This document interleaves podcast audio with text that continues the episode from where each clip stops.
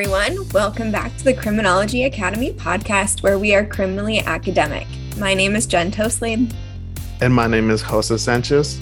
And today we have Doctor Brook Kearley on the podcast to talk with us about experimental criminology.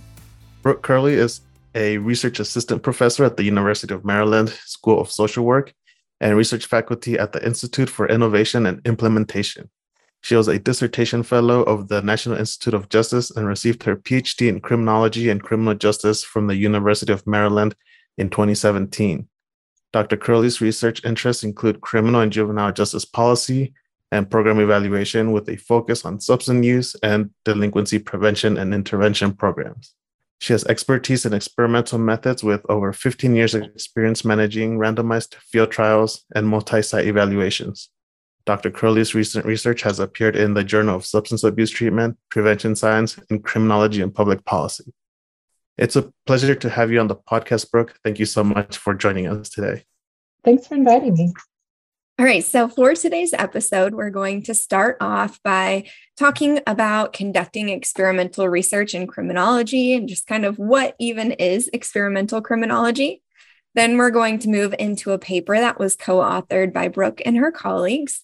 And then we're going to wrap up by talking briefly about the Maryland House Bill one sixteen, which was passed in twenty nineteen and requires local correctional facilities to conduct an assessment of mental health and substance use status, among other things that I'm sure Brooke will tell us all about. So, Jose, why don't you kick us off? All right. So let's start from the top and just kind of go in with a broad basic question like we like to do here. And can you tell us what exactly experimental criminology is? Sure. So experimental criminology is a discipline within criminology that uses experimental methods to answer questions about the causes of crime and the efficacy of our responses to crime. Joan McCord had one of the first kind of seminal works in experimental criminology. You might be familiar. She did a long-term follow-up of the Cambridge Somerville Youth Study. But I'd say work in this area really took off in the nineteen nineties with the establishment of things like the Campbell Collaborative, the Academy of Experimental Criminology. There was the Journal of Experimental Criminology that came out around that time, and then also a division of experimental criminology within A S C. So today, I would say, you know, it continues to be an important part of criminology and is very much aligned with things like evidence-based policy and that kind of movement toward evidence-based policy. So Jose and I were talking a little bit, and we think that, you know, a lot of times when people hear experimental criminology or the term experiment, they might be thinking, oh, like a clinical trial or someone mixing like chemicals together and basically hoping they don't explode. And so when it right. comes, yeah, when it comes to criminology, then what exactly does an experimental de- design look like? So, I mean, there's really no single approach to experimental design. I think it depends on, you know, the research question. It depends on the particular area of inquiry. And sometimes it's just random opportunity.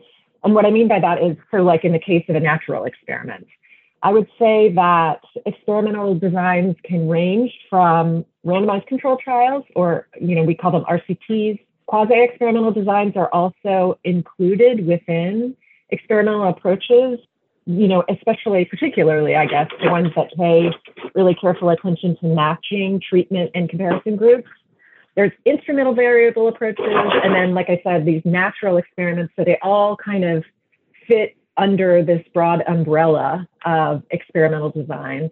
I would say that the through line through all of the approaches is just this goal of causal inference. So, you know, really being able to draw a causal conclusion based on the relationships that you're observing and are interested in. And so you kind of start to talk about like causal inference and answering some like these causal questions, but what are some of the other main advantages to using an experimental design apart from, well, at least compared to something just like a simple pre and post? Yeah, I mean, I would say, and I think most researchers would agree with it, this is that it really is the best set of tools that we have to establish a causal connection. And by that, you know, I mean, reducing kind of those potentially confounding variables much more effectively than, for example, you know, correlational studies can. So that's a primary advantage. And I think that the reason that experimental criminology has kind of, you know, grown over time, particularly when it comes to trying to answer policy-related questions. And can you tell us about maybe some of the shortcomings of an experimental design, or is it just like foolproof or fail-proof? Definitely not. Yeah, I mean, in terms of practical concerns, they are often, you know, quite expensive, although they don't have to be. They can be time-consuming, and they can just be difficult to do. There are oftentimes a lot of administrative hurdles. There are I R B hurdles. There are, you know, all things that take time. There are also sometimes just ethically, you know, there are concerns. They're, they just might not be appropriate, you know. So you wouldn't, for example, randomly assign children to receive, say, a healthy lunch or an unhealthy lunch if you were trying to understand the impacts of nutrition on behavioral incidents, for example. So there are a variety of concerns. There's also some concerns about the generalizability of experiments, particularly small-scale experiments or ones that are conducted in really kind of tightly controlled environments. But I think that a lot of the methodological shortcomings that get raised about experiments are true in other types of designs as well. Right.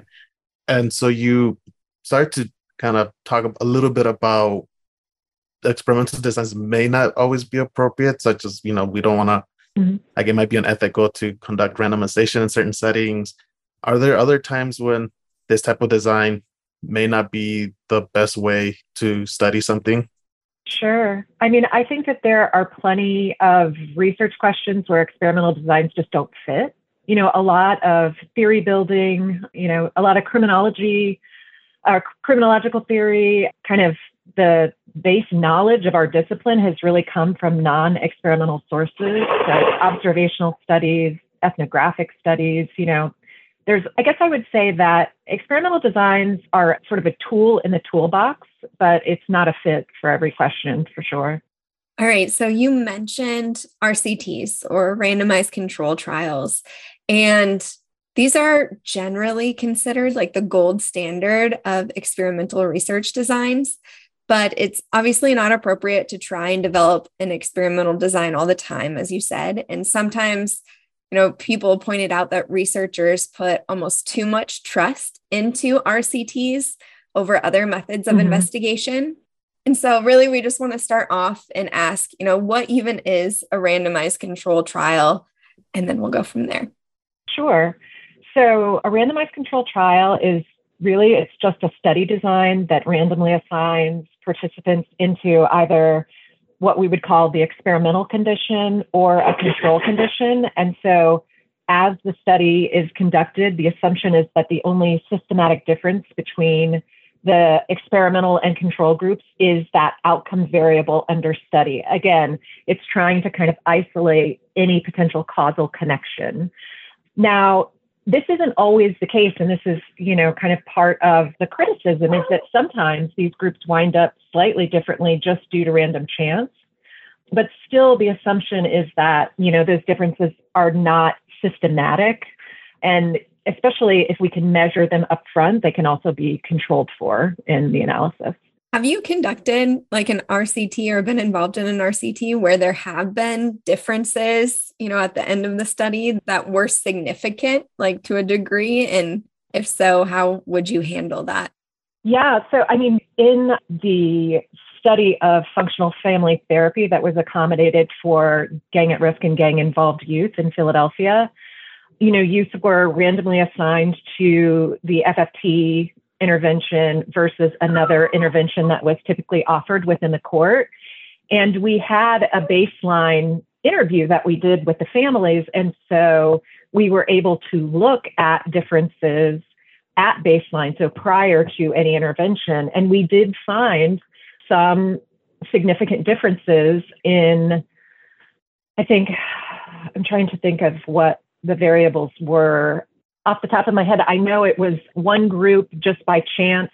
The kids in that group had statistically more time in a placement setting prior to the intervention or, you know, prior to any involvement in the study. But again, this was just kind of a random difference that we observed. And so because we had that information, we were able to control for that variable in our analyses. So yeah, I mean, there are definitely times in which by chance the groups are different, but we would expect that, you know, overall and generally they would be approximately equal on most factors. And then I guess just given, you know, some of the concerns people have about R C Ts, you know, broadly speaking, whether it's appropriate to randomize or whether it's actually, you know, fully accounting for these alternative confounders, what are just some of the considerations to have when trying to decide if an R C T is appropriate for the research questions you're interested in?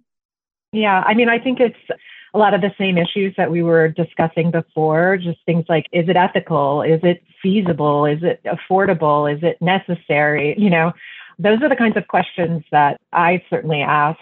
I've been involved in a lot of R C Ts, but I think that's because a lot of the work that I do is really evaluating the efficacy of programs and policies. And so, you know, to answer those questions, oftentimes it makes sense. And it makes the most sense, but certainly, you know, there are a lot of factors. I would say if you are working with stakeholders in state agencies and things like that, the biggest thing that you need to really consider is, do you have buy-in from the leadership down to line staff before you embark on an R C T? And I definitely recommend that people kind of have an initial pilot period to really see if, you know, the work that folks are agreeing to take part in is actually going to be feasible, because again, it's a big lift and it really requires a lot of participation and coordination. So those are just some of the things to consider. We start to talk a little bit about some of like the challenges or considerations that one has to have when trying to decide if an R C T is appropriate. And Jen and I have both been involved in R C Ts, and we can speak to some of those challenges, like getting that buy-in for our evaluation of the gang intervention in Denver proved to be a little challenging with some parties that, you know, kind of push back on, we can't be randomizing because now we're like unethically denying people services. But so can you maybe walk us through a little more, what does implementing a randomized controlled trial actually look like? So you, like you mentioned, you have to kind of get that buy-in from not just the administrators, but also the people doing the work on the ground. What are some of the other things that go into actually kind of getting an R C T off the ground?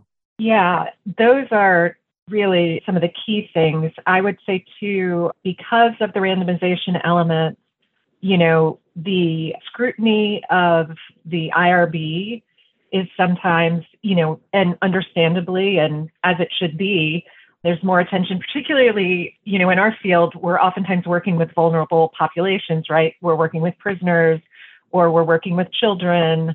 So even just getting institutional review board approval can sometimes present a challenge with R C Ts. I have had a lot of challenges just when leadership changes within agencies that I'm working with, or even, you know, staff changes, folks that we had been working with, like within the courts or, you know, within our research staff. So those kinds of changes can really be challenging.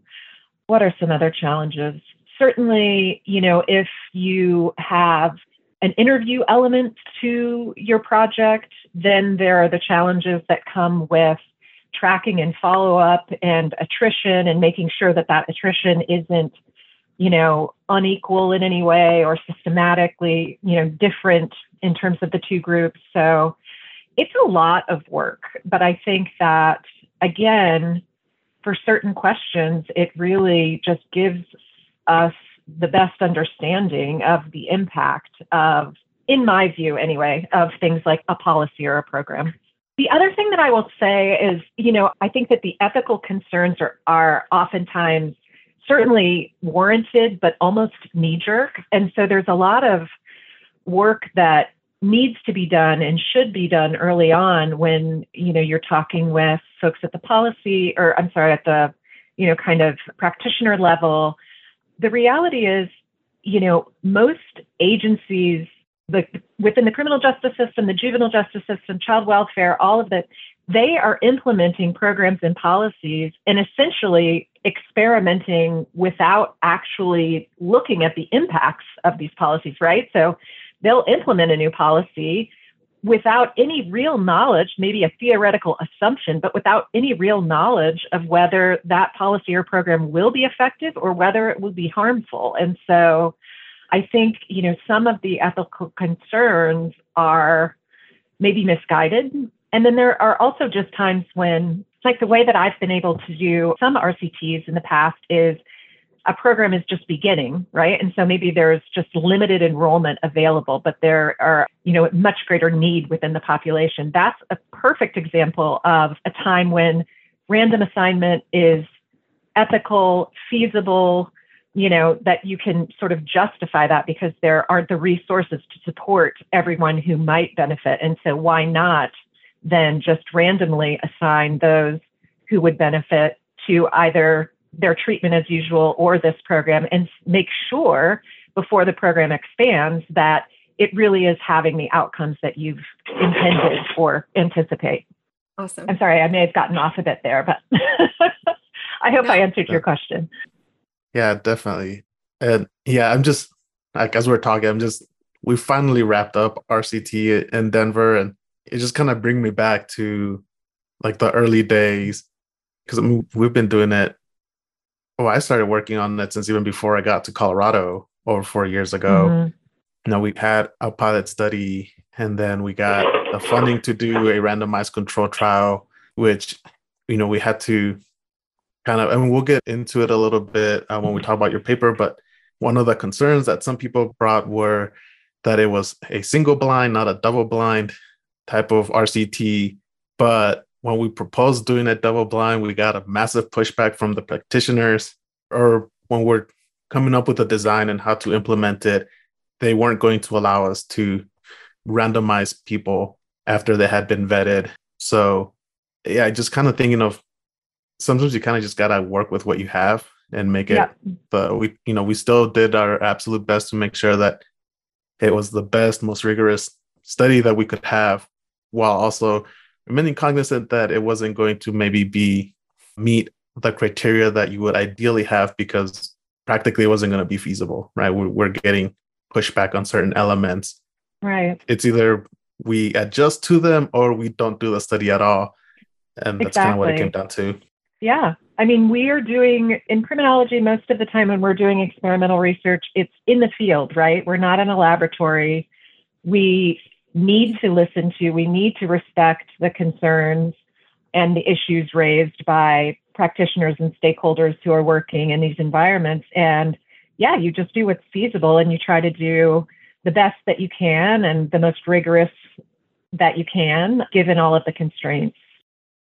And that intent to treat is most often, you know, considered the best approach is that in the real world, you know, people get referred to programs all the time and never show up. And so a certain amount of that is kind of consistent with what we see in these real world settings anyway. So. Um, yeah. Like, yeah. Thankfully we, for our R C T in Denver, we had baseline, and out of fifty something variables, only two or three of them were significant. So, you know, we like probably random by chance. But then also our sample yeah. size wasn't nearly as big as we had hoped because of COVID. You know, one of those real big challenges that hopefully people don't have to go through. But, yeah. but anyways, uh, was we can certainly, yeah, we could have a whole podcast on COVID. Yeah, yeah, how COVID derailed research. Maybe you have already. No, we haven't. I think we're both, because we both were working on projects during that and working on papers related to it. And we're just like, let's move on from COVID. Right. uh, That's healthy. Yeah. Yeah. All right. Well, I think we're in a good place to start moving into the paper. So this was an article authored by our guest, Brooke, and her colleagues, John Cosgrove, Alexandra Wimberly, and Denise Gottfredson. It's titled The Impact of Drug Court Participation on Mortality, fifteen-year Outcomes from a Randomized Control Trial. It was published in the Journal of Substance Abuse Treatment in twenty nineteen, And to give a quick little summary about the article, in this article, Brooke and her colleagues wanted to examine the effects that participating in drug courts had on long-term mortality risks. The study was a non-blind randomized control trial in which two hundred thirty-five people during nineteen ninety-seven to nineteen ninety-eight were randomized either into the Baltimore City Drug Treatment Court or traditional court jurisdiction. Participant mortality was then followed up on fifteen years post-randomization.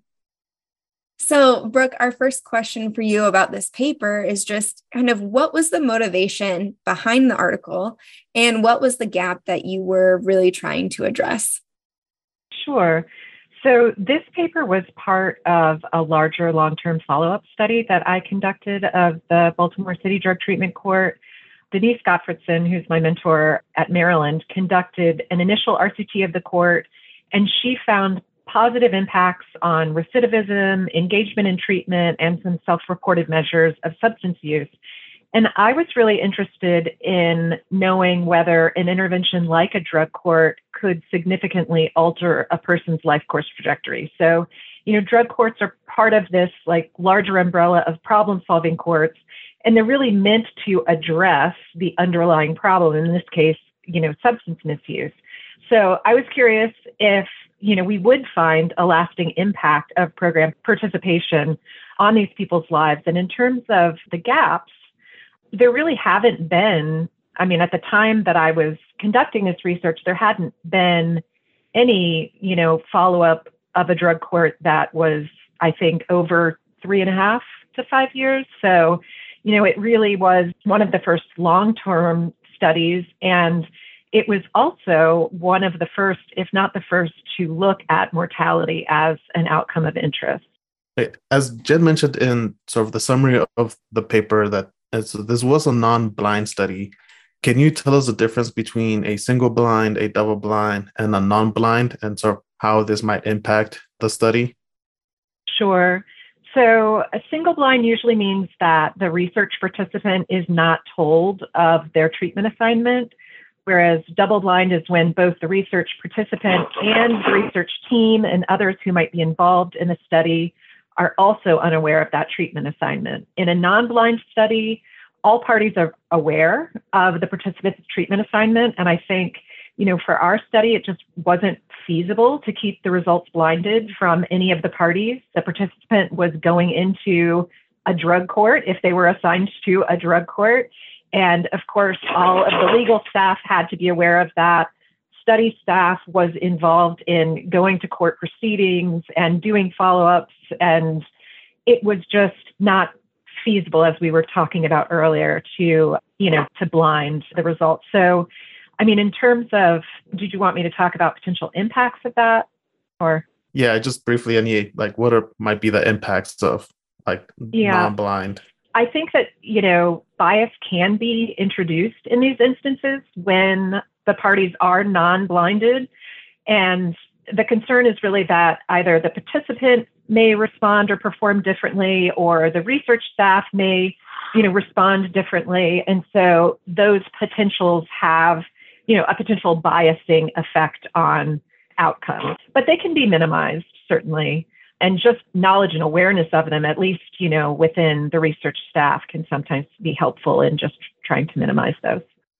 All right. So since we're talking about drug courts, we haven't spent a lot of time on the podcast on drug courts. And so can you just describe what, like, the key differences were between the services provided for those in the Baltimore City Drug Treatment Court versus those in the control group?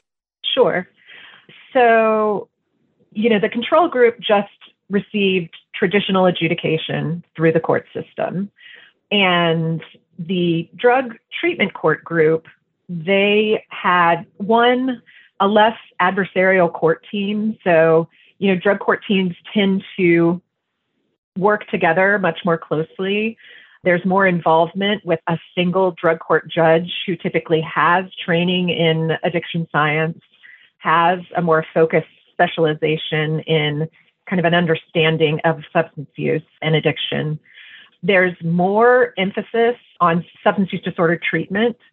This particular drug court was a post-adjudication court. So typically, you know, any jail stays that would have resulted from their offense was suspended so long as they were compliant with the conditions. So those were some of the primary differences. Both groups, you know, had probation supervision. Both groups had access to substance use disorder treatment. So it wasn't that those in the traditional adjudication group, you know, couldn't receive that treatment. It's just that drug courts are specifically designed to support individuals with substance use disorder. So there's kind of more of a particular emphasis there. All right. So I think we can start kind of move, start moving towards like the result of the paper. And so the main mm-hmm. question that you had was whether there were going to be any differences in mortality between those in the treatment group versus the control group. And so just to kind of finish laying that foundation, can you tell us what was it that you were expecting or hypothesizing that you were going to see resulting from this study? Sure. So we hypothesized that we would see significant differences in mortality with the drug court group having lower overall mortality than the control group. And we did not observe that. We found no significant differences between the two groups in terms of mortality outcomes. So, you know, that was shocking. The other thing that was kind of, frankly, more shocking is just, you know, unfortunately, over twenty percent of the participants in our study died during that fifteen-year period at an average age of, you know, forty-six years old. And most of those deaths were substance use related. So just that finding in itself to me was so profound. And I remember someone on my dissertation committee, because this was part of my dissertation, said, well, you know, we already know this. Like, what's the contribution here? And I said, you know, this is a preventable, treatable behavioral health issue. And twenty percent of the people in our study died. So that to me was just really impactful, startling. And I really held on to that. I think when we started to look at the reasons why we didn't observe differences in mortality between the two conditions is that for both groups, and this is, you know, years before the kind of national opioid epidemic, Baltimore has a history of, you know, heroin and opioid use disorder. And so this is not a new challenge to Baltimore. So I would say, I don't have the paper in front of me, but probably ninety percent of our study population had heroin or an opioid as a primary or a secondary substance of misuse. And when we looked at the kind of treatment that was available to both groups, including those in the drug court, we found less than seven percent had access to a medication for opioid use disorder, which, you know, we now understand is sort of the gold standard for opioid use disorder treatment in terms of reducing the likelihood of an fatal or non-fatal overdose. So, you know, at the time when this study was rolling out, there were folks in the drug court group who, you know, were struggling in the same way that folks in sort of the traditional adjudication group were struggling because, you know, recovery is a process and relapse is a part of that process. And so I think what we were seeing is that because these individuals in both groups really didn't have access to all of the treatment options that would, you know, potentially be beneficial to them, we just didn't see a real impact on mortality. When I think of a drug treatment court, I just kind of assume, I guess, that it's like the plethora of treatments, like no matter what your problem is, basically we have, you know, something that can help you. And so to think that, you know, it's ninety percent prevalent in the sample versus seven, I think you said seven percent treatment option, that just seems so drastically different. I can see what you're saying and see that that could be a big possible reason for the finding. Yeah. And, you know, I mean, it's taken, it is still an issue there, I think, in, even within the treatment community, you know, even within the recovery community of people who have used drugs, there are some stigmatizing beliefs about medications for opioid use disorder, things like methadone. I will say buprenorphine wasn't, I don't even think it was F D A approved at the time of this study. So, you know, the options were limited pretty much to methadone, I believe, at the time. But still, it's been, there's been a lot of work and just a lot of discussion happening within the addiction science and the treatment community to really dispel some of these myths about medication, because we know from, I mean, there's been systematic reviews and all kinds of studies to come out to show the beneficial impacts of medication, but people oftentimes still consider it as, you know, trading one drug for another and not really being in recovery if you're using a medication. So yeah, it's definitely been a barrier. All right. So I think I can guess some of the potential implications you're going to say, but based off of these findings, you know, what are some of the things that you say would be implications for research, policy, and practice?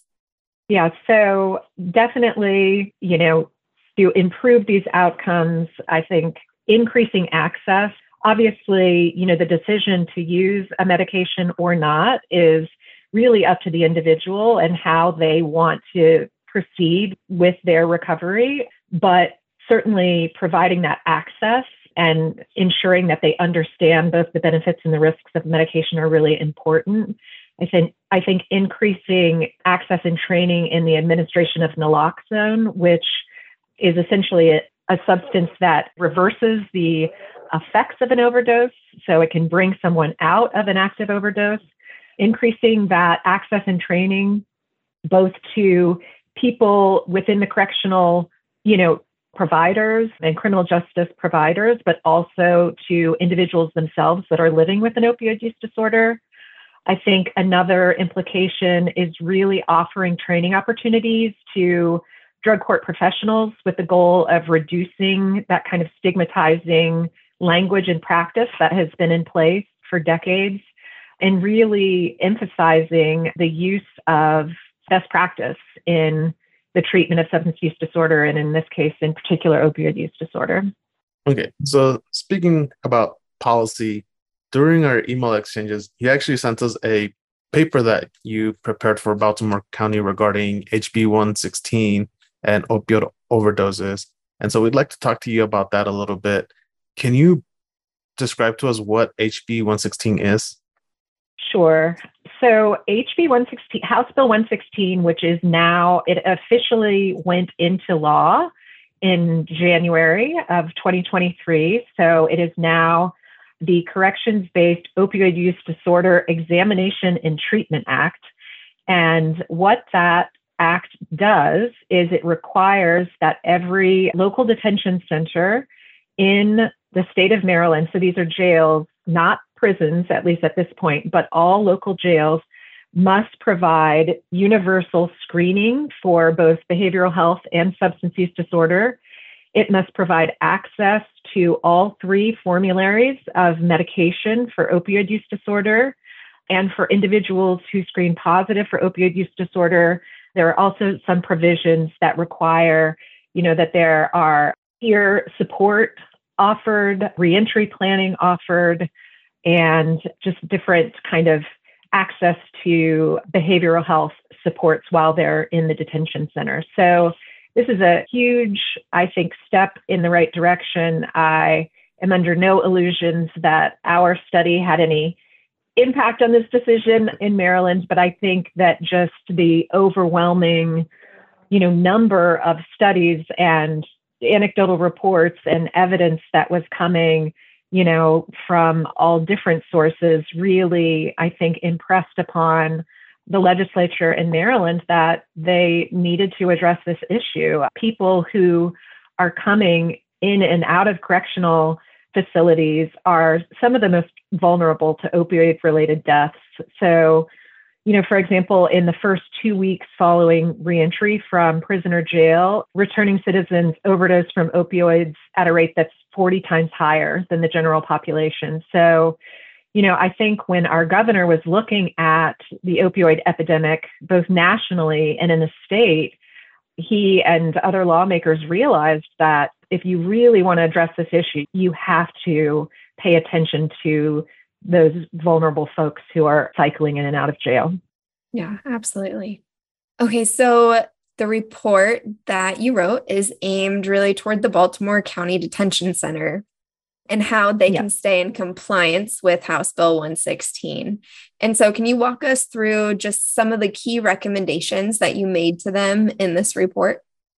Sure. So we organized our report really just like sort of provision to provision. We started, you know, just providing some definitions, making sure that we all had a shared understanding of, you know, what the House bill was requiring, making sure that everyone was understanding, you know, what the three F D A-approved medications for opioid use are, and then providing recommendations on access to behavioral health treatment, access to reentry planning.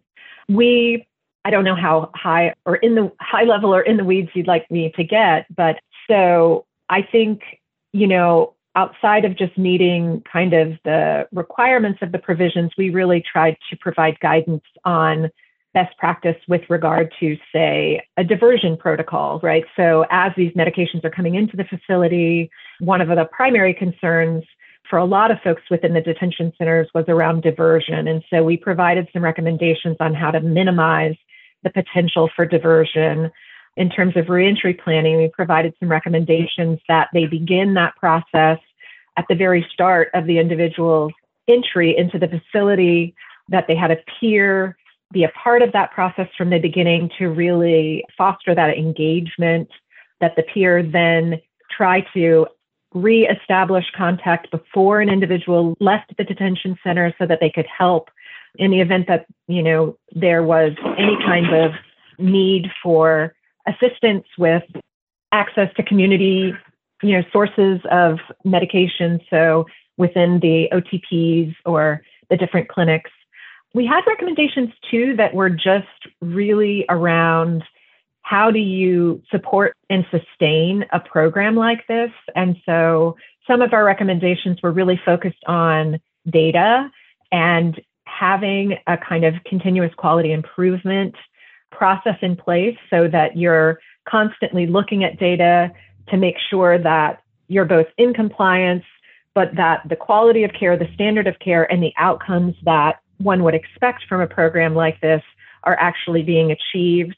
We had some recommendations around workforce development, similar to the recommendations that I mentioned from the drug court paper, you know, really just providing that specialized training to folks and having kind of a tiered training approach so that anyone working in the facility receives kind of a minimal amount of training just on medications, the efficacy of medications, an understanding of addiction, an understanding of recovery, and then having more focused and specific trainings for, you know, people who would be part of the actual care team, folks that would be part of correctional officers that might be involved in bringing people to the medication lines.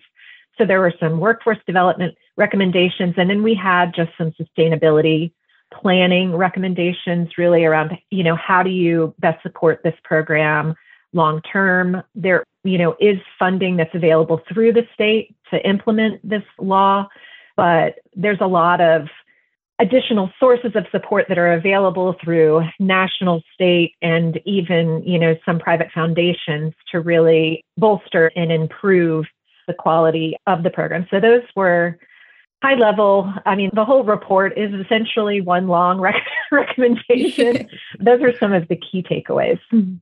Awesome. And have there been any discussions on evaluating the implementation and effects of House Bill one sixteen? Yes. So right now, every jail in the state, although they're legally obligated to provide all three formularies, every jail is in a different place in terms of their implementation. But beginning in January of this year, every jail is now required to provide data up to the state, to the state's Behavioral Health Administration, on some of those key factors that we were recommending, you know, that they collect. So just key utilization things like how many referrals, you know, what were the status of those referrals, how many folks ended up receiving a medication, the kind of medication, the outcomes of those medications. So that's in place. That data is going to the state. We'll be working with Baltimore County, we meaning myself, my colleague, Alexandra Wimberly, some other folks within School of Medicine who are doing some work in a few of the other jurisdictions. There is no, at this point that I'm aware of, a coordinated state level evaluation that's taking place. Again, I think because folks are in different places in their implementation, but I would love to be involved if that does come to fruition. And we're certainly, you know, providing that for Baltimore County. Awesome. Yeah, this House bill sounds really cool and like a big deal. So I hope that it yeah. is successful and it can kind of provide like a pathway for other states to jump on. Yeah, board. I'm really excited. I'm, I'm just excited to see this shift. You know, it's sad to me that it took a national epidemic for people to really pay attention and to have some empathy for a condition that I think has touched all of our lives in some way. So just to see this shift in not only in just, you know, the provision of medication, but just in the way that folks think about addiction, I think that we're seeing kind of a softening and a lessening of the kind of stigmatizing beliefs that have been so ingrained for so long and kind of similar to other mental health conditions. So I'm really excited about it. You know, we'll see ultimately what the outcomes are, but yeah. It's good stuff. Yeah. All right. Well, awesome. That is all of the questions that we have for you today. Thank you so much for jumping on here and sharing all about your work and about experimental criminology. It was a lot of fun for me. Sorry about my dogs. Oh, no, no worries. Is there anything, you know, kind of related to these topics that maybe if people want more information, they could be on the lookout for? Any publications um, or reports? So... Yes. So within the School of Social Work's website, we have a number of publications, both peer-reviewed publications, but also white papers and other policy papers that are attached to our, it's called the Be Well Lab. So it's our behavioral health wing. So work on this project and other projects related to substance use disorder, a lot of work related to the impacts of peers, peer mentorship on outcomes in things like, you know, jail-based programming. Anyway, if you would like to go to our website, there's all the, you know, typical social media as well for those. And yeah, that would be a one-stop shop. Awesome. And then just last thing, where can people find you if they want to reach out? Is email best or Twitter? Yes. You know, I'm not very good about checking LinkedIn and I'm not very good about checking my ResearchGate profile. I would say people should just email me or give me a call, but email's probably best. All right. Awesome. We'll put that in the podcast description, but thank you again so okay. much, Brooke. It was great talking to right. you and kind of catching up. Yeah. Yeah. Great nice to talk to with you. you too. Bye. Good luck to Bye. both of you on your dissertations. Not that you need luck, just I wish you, you the best in your Thank you. progress. Thank you. All right. Bye-bye. Bye. Hey, thanks for listening. Don't forget to leave us a review on Apple Podcasts or iTunes, or let us know what you think of the episode by leaving us a comment on our website at criminology academy dot com. You can also follow us on Twitter, Instagram, and Facebook at The Crim Academy. That's T H E C R I M A C A D E M Y. Or email us at the crim academy at gmail dot com. See you next time. See you next time.